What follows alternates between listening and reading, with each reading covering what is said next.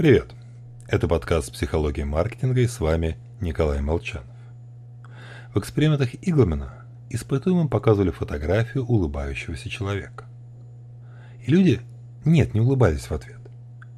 Но в их голове пробегала электрическая активность, аналогично зарождающейся улыбке. Это работа зеркальных нейронов. Они нужны, чтобы нам было легче распознать намерения других. Когда мы хотя бы в уме начинаем действовать как другой человек, то лучше понимаем его мотивы. И так со всеми действиями и чувствами. Когда мы наблюдаем чью-то эмоцию, в нашей голове включается зеркальное отражение собственных лицевых мышц.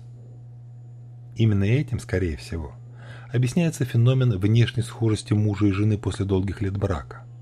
Непрерывное в течение многих лет микрокопирование выражения лица другого человека сближает рисунок морщин. Но не все люди реагируют одинаково. Некоторые просто не могут.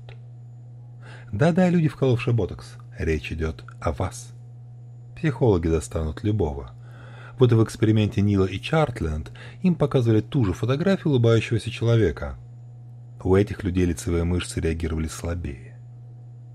Что вообще-то логично, за этим ботокс и колют. Только вот потом участников эксперимента попросили оценить эмоции и степень их выраженности у людей на фото.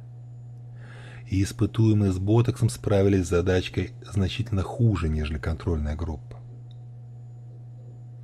Так что это в детстве считал, что видеоконференц-связь – прекрасное будущее из твердой научной фантастики. А теперь уверен, если мы хотим чего-то получить в ходе встречи, лучше подняться со стула и поехать общаться лично.